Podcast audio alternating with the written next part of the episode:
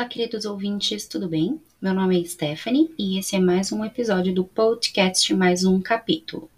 Como falado no último episódio, vamos falar hoje sobre a trilogia Mr. Mercedes, do autor Stephen King. Então, bora começar?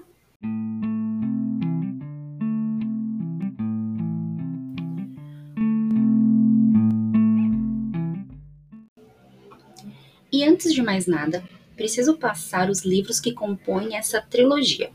O primeiro é Mr. Mercedes. O segundo é o Achados e Perdidos. E o último livro é O Último Turno.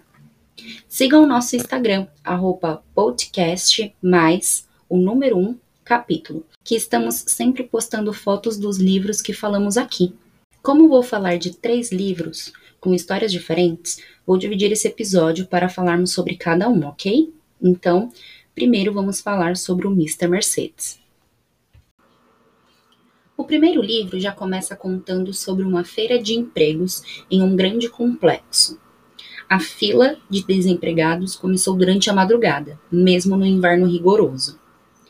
E com cada vez mais gente naquela fila, um louco em um carro Mercedes azul avança sobre a fila, Algumas pessoas tinham levado barracas para acampar até a hora da feira. Tinha mulher com seus filhos, tinha idosos atrás de uma renda extra. O acontecimento fez vários mortos e mais tantos feridos. O investigador encarregado do caso, Bill Hotz, não conseguiu chegar a lugar nenhum na investigação e acabou se aposentando sem solucionar o caso. Rhodes não fica muito feliz com a aposentadoria e o fato de ter que ficar em casa o dia todo. Ele fica remoendo o maior caso de sua carreira que ficou sem solução, segurando a arma de seu pai e às vezes pensando em suicídio. Essa vira sua rotina. Rhodes recebe uma carta certo dia, anônima, mas de alguém que se diz ser o assassino do Mercedes. Aparentemente, a intenção inicial é atormentar mais ainda o psicológico, já bastante afetado do detetive. Então, o assassino chama Rhodes para um chat online, onde eles podem conversar mais diretamente. Com isso, o detetive encontra um novo objetivo em sua vida, e a ideia do assassino se vira contra ele. O que antes seria o suicídio de Bill vira a volta por cima dele e o caso volta para as investigações particulares de Rhodes, que vai atrás de todas as pistas antigas para encontrar qualquer novidade e descobrir finalmente quem é o assassino. Como a grande maioria das histórias de King, não temos apenas a história contada pelo detetive Bill Hodges, mas também por Brandy, um homem de quase 30 anos que mora com a mãe e que descobrimos desde o início ser o assassino da Mercedes. Essa nova proximidade de ambos faz com que o jogo de gato e rato fique cada vez mais emocionante. Principalmente porque, enquanto Brand planeja algo realmente muito grande, Bill está conseguindo se aproximar da verdade com a ajuda de seus dois novos parceiros, Holly e Jerome. E conforme vamos entendendo um pouco mais sobre o vilão, entendemos que ele gosta de se vangloriar dos atos que fez. Ele tem pensamentos de matar qualquer pessoa que o deixe irritado, e além disso, ainda sofre pela morte de seu irmão mais novo, quando ambos ainda eram crianças. Não vou focar muito nos detalhes do final, mas Brand planeja explodir um estádio cheio de adolescentes que foram até lá para assistir uma banda teen. Ele teve um plano engenhoso, onde até usou uma cadeira de rodas. Mas Billy, Holly, a prima da dona do Mercedes que foi roubado por Brandon para o crime hediondo da feira de empregos, e Jerome, um adolescente prestes a ir para a faculdade que costumava cortar a grama de Rhodes antes de ajudá-lo nas investigações, com a parte da tecnologia. Ambos conseguiram descobrir o plano do vilão e impedi-lo a tempo. A bomba não explodiu, mas Holly bateu na cabeça de Brandy com o conhecido porrete feliz. Agora vamos para as minhas considerações sobre o primeiro livro.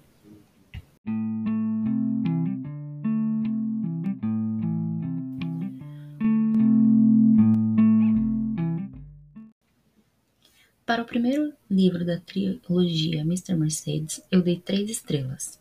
Achei a história bem diferente das demais do King, Porém, achei que ele se perdeu um pouco para fazer o final, colocando os detalhes para que Bill, Jerome e Holly conseguissem desvendar tudo e salvar o estádio a tempo. Um ponto positivo, na minha opinião, é o fato de termos o ponto de vista de Bill e o de Brandy no primeiro e terceiro livro, porque conseguimos entender a visão e pensamentos que cada um teve sobre qualquer ação do outro. Isso dá uma emoção maior na história de mocinho e vilão. Além disso, achei o vilão bem estruturado e engenhoso. Agora vamos para o segundo livro, Achados e Perdidos.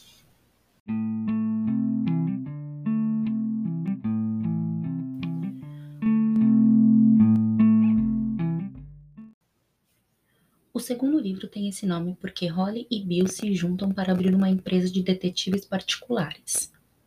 Após Brenda ficar em coma em um hospital pela forte pancada que Holly lhe deu para impedir o atentado no estádio, a principal investigação deles muda um pouco. Tudo começa em 1978, com Maury Bellamy, um jovem de 20 anos que já teve problemas com a justiça e planeja um assalto na casa de seu escritor favorito, Rothstein, que terminou com a trilogia do corredor de uma maneira que não agradou Maury. Ao mesmo tempo, conhecemos a história de Tom Salvers, um pai de família que esteve presente naquela feira de empregos, ao qual Brandy atacou no último livro. Tom sobreviveu, porém teve sérios problemas para conseguir voltar a andar, e a crise estava ficando cada vez pior. Mas, como uma luz no fim do túnel, seu filho Peter encontra um baú enterrado com bastante dinheiro e alguns manuscritos. Como Peter não quer que seus pais descubram como ele achou o dinheiro, todos os meses ele envia uma carta para o seu endereço, com um pouco de dinheiro, fazendo seus pais acreditarem que é uma boa ação de alguém que sabe sobre sua situação ruim. E a história vai viajando dos anos 1978 a 2013. Assim, conseguimos entender como o baú com as coisas roubadas de Morris vão parar nas mãos de Peter, que além de ajudar a família, está ficando viciado nos manuscritos de Rosten. Bill, nosso grande detetive do último livro, continua obcecado pelo Brandon e faz constantes visitas para o vilão no hospital, na esperança dele acordar e poder responder algumas questões antes de ser preso.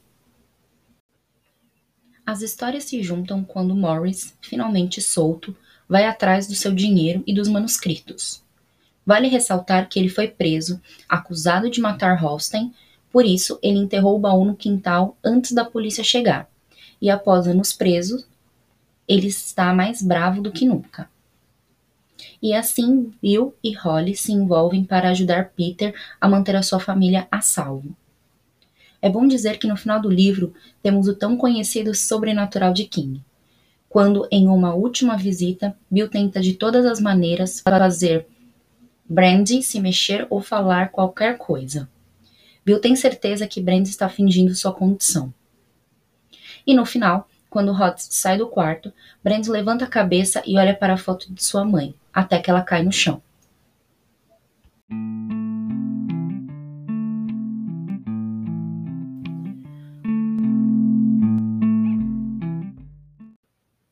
Para esse segundo livro, eu dei apenas duas estrelas. Inclusive, foi o que menos gostei dos três. A história é boa e o novo vilão é ruim também, claro que não comparado a Brandy. Mas senti que o que mais chamou atenção nesse, ou os melhores momentos, foram as visitas de Bill ao quarto de Brandy. As falas que nosso detetive tem no quarto, quando quer ter certeza que o vilão está fingindo todo esse tempo, são os momentos mais interessantes. Essa nova investigação da empresa Achados e Perdidos fica em um segundo plano, o que não deveria acontecer. Bom, essa é a minha opinião sobre o segundo livro. E agora vamos para o último da trilogia Mr. Mercedes, O Último Turno.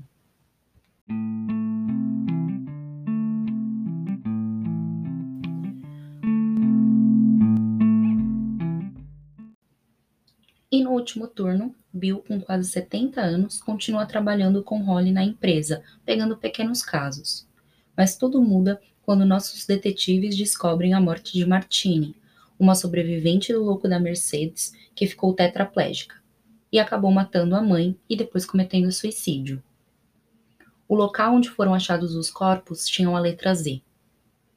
E assim, outros sobreviventes vão aparecendo mortos às vezes, o que deixa Bill muito mais desconfiado de que Brandy está apenas fingindo seu atual estado.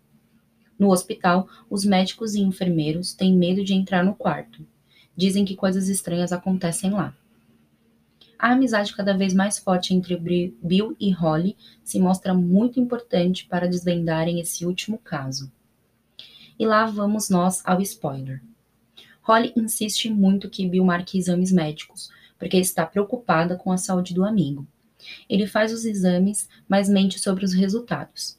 O médico informou que ele está bem doente e no decorrer do livro podemos acompanhar como sua saúde piora.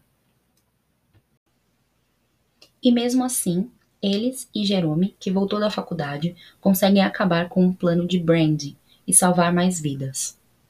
E só uma curiosidade: Recentemente li Outside, e King, com sua maestria, colocou Holly na história.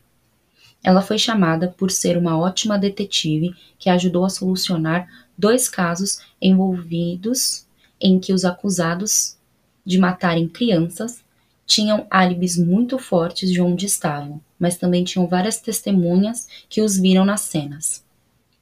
E agora, minha opinião sobre o último livro da trilogia Mr. Mercedes.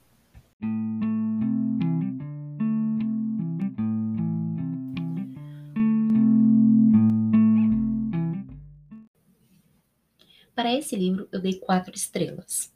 Achei que foi o final que eu estava esperando, além de eternizar o personagem Bill Hodges, para sempre como ele terminando com Brandy. Achei que a escolha por ele morrer foi apropriada. Era preciso que o policial e o bandido tivessem esse final juntos, após uma jornada longa de um atrás do outro. O desenvolvimento de Holly nesse último livro ficou fantástico. Claro que ela ainda tem as manias quase toques dela, mas é bonito de ver a evolução e como Bill foi tão importante para isso. E a confiança que ambos têm um no outro é muito importante, para o livro também.